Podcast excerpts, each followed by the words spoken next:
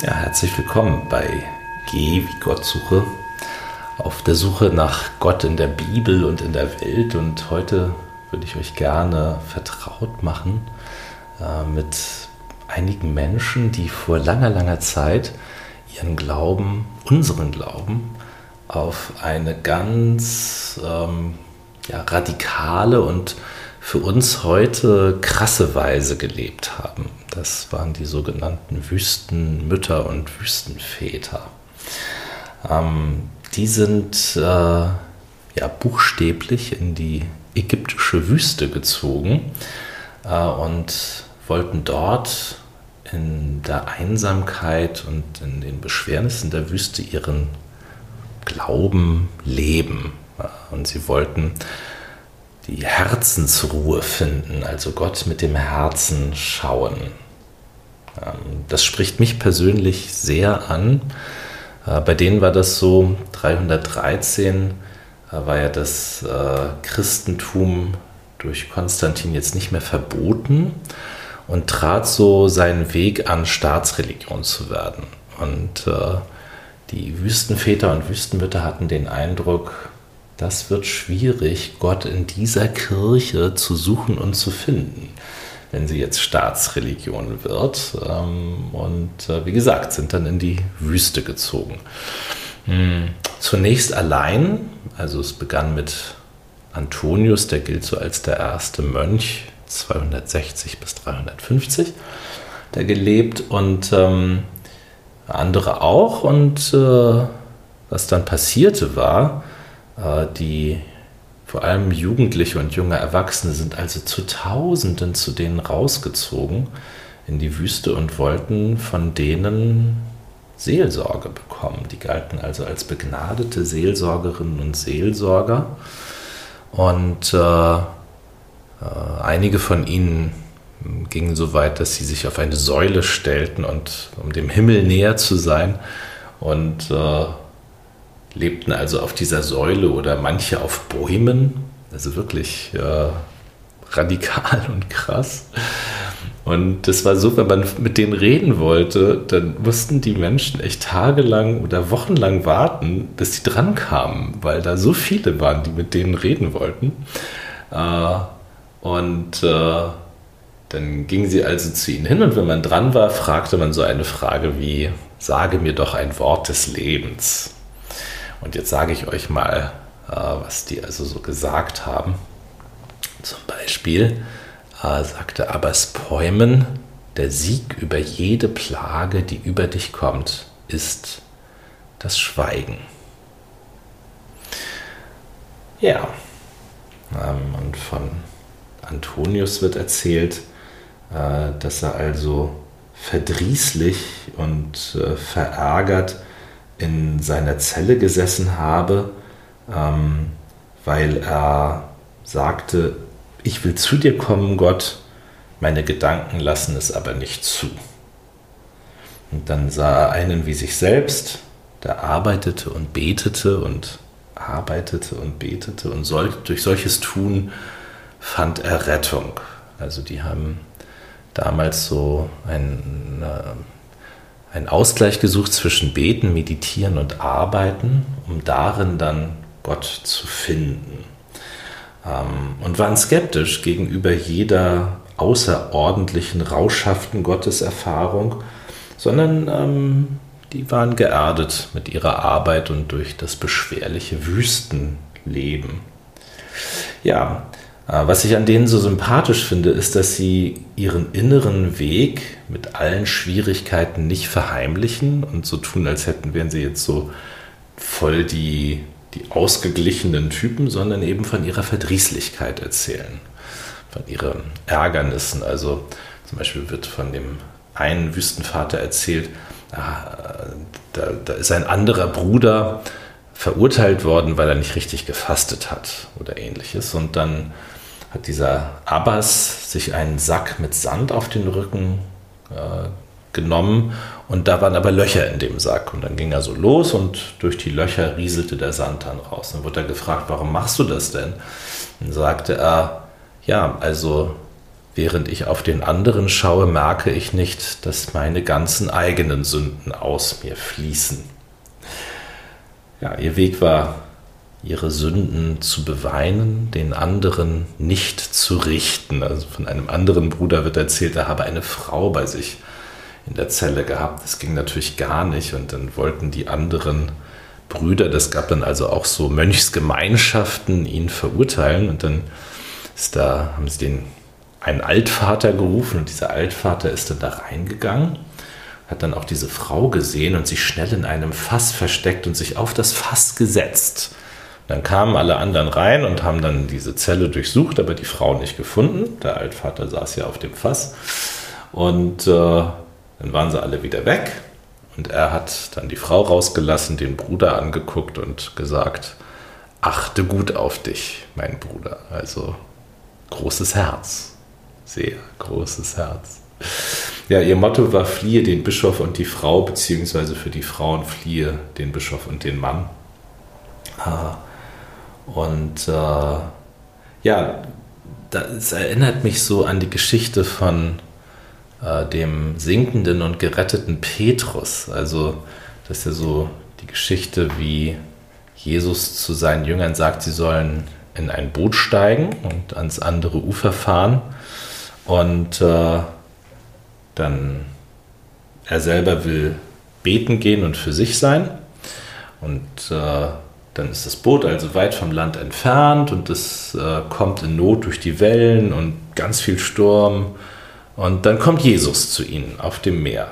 Und als sie ihn kommen sehen, erschrecken sie und rufen, das ist ein Gespenst, das ist ein Gespenst. Und schreien vor Furcht.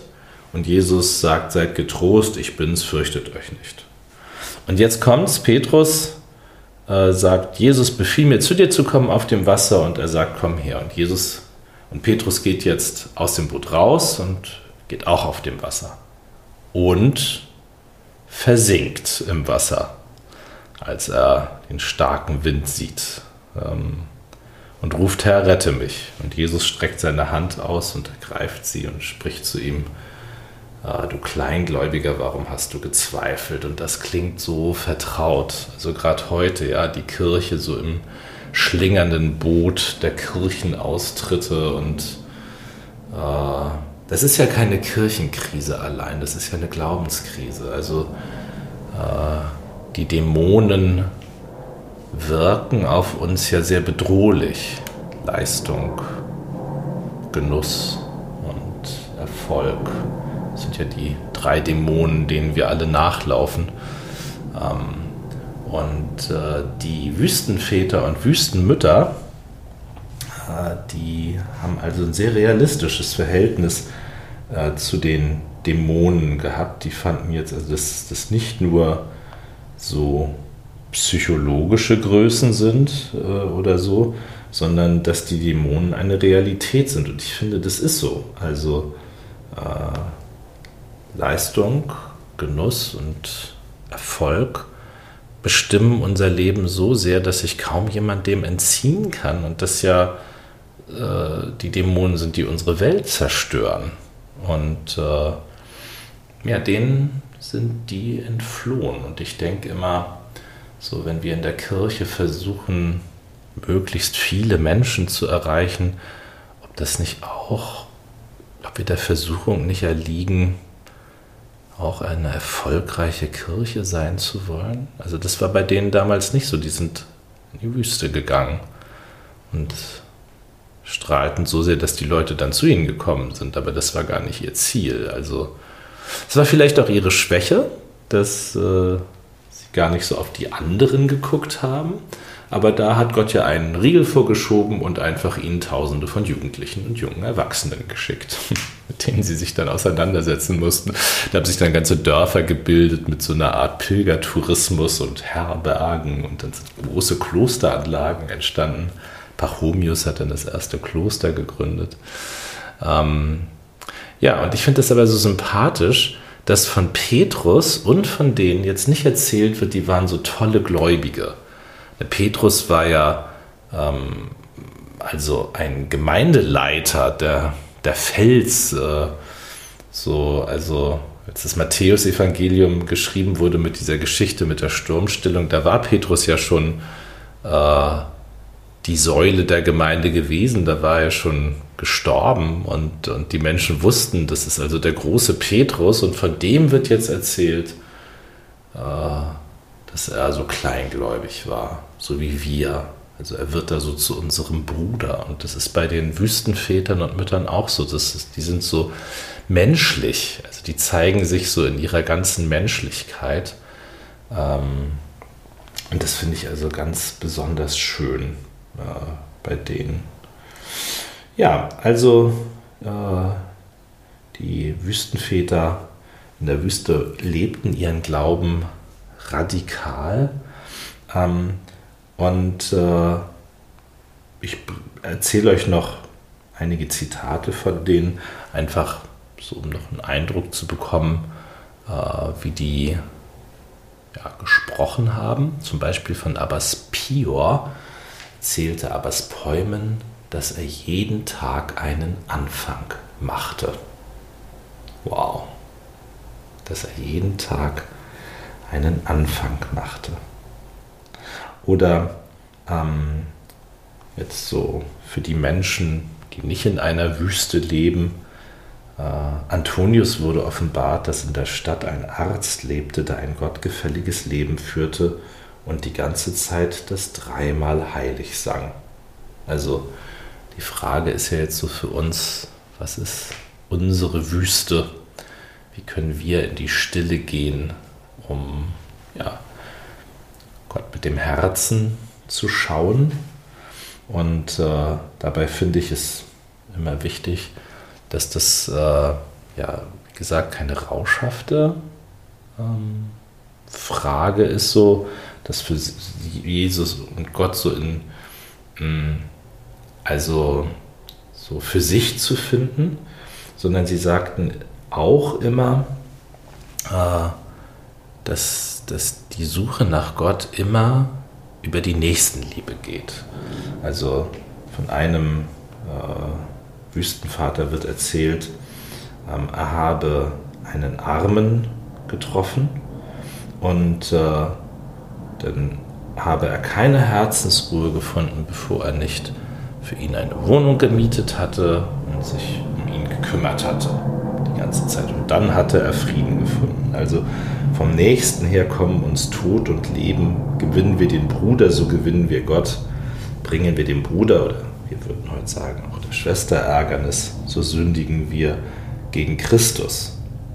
Ähm, und äh, ja, was sie immer gemacht haben, ist, wenn sie merkten, da stehen sie sich selber im Wege mit und darüber geweint haben, wohlan wirf dein Unvermögen vor Gott und du wirst Ruhe finden. Baue dabei nicht auf deine, eigenen Gerecht, deine eigene Gerechtigkeit, sondern, wie bei Petrus auch, äh, baue auf Gottes Gerechtigkeit und strecke ihm die Hand aus. Er wird sie ergreifen und dich aus dem Wasser ziehen. Ja, also so weit über die Wüstenväter und Wüstenmütter. Ihr merkt, es ist natürlich alles nur eine eine, ein Anfang ja, und finde, es wäre es auch jetzt nicht so sinnvoll, zu viel über sie zu erzählen, äh, dass wir dann auch Gerede, sondern einfach das erstmal so stehen zu lassen. Ähm, und äh, wenn ihr mögt, äh, euch die Sprüche der Wüstenväter und Mütter, findet das im Internet reichhaltig zu Gemüte zu führen. Ja, geh wie Gott suche und äh, dass ihr die Hand ausstreckt zu Jesus und ihm erlaubt, sie zu ergreifen äh, in euren Verdrießlichkeiten und Ärgernissen.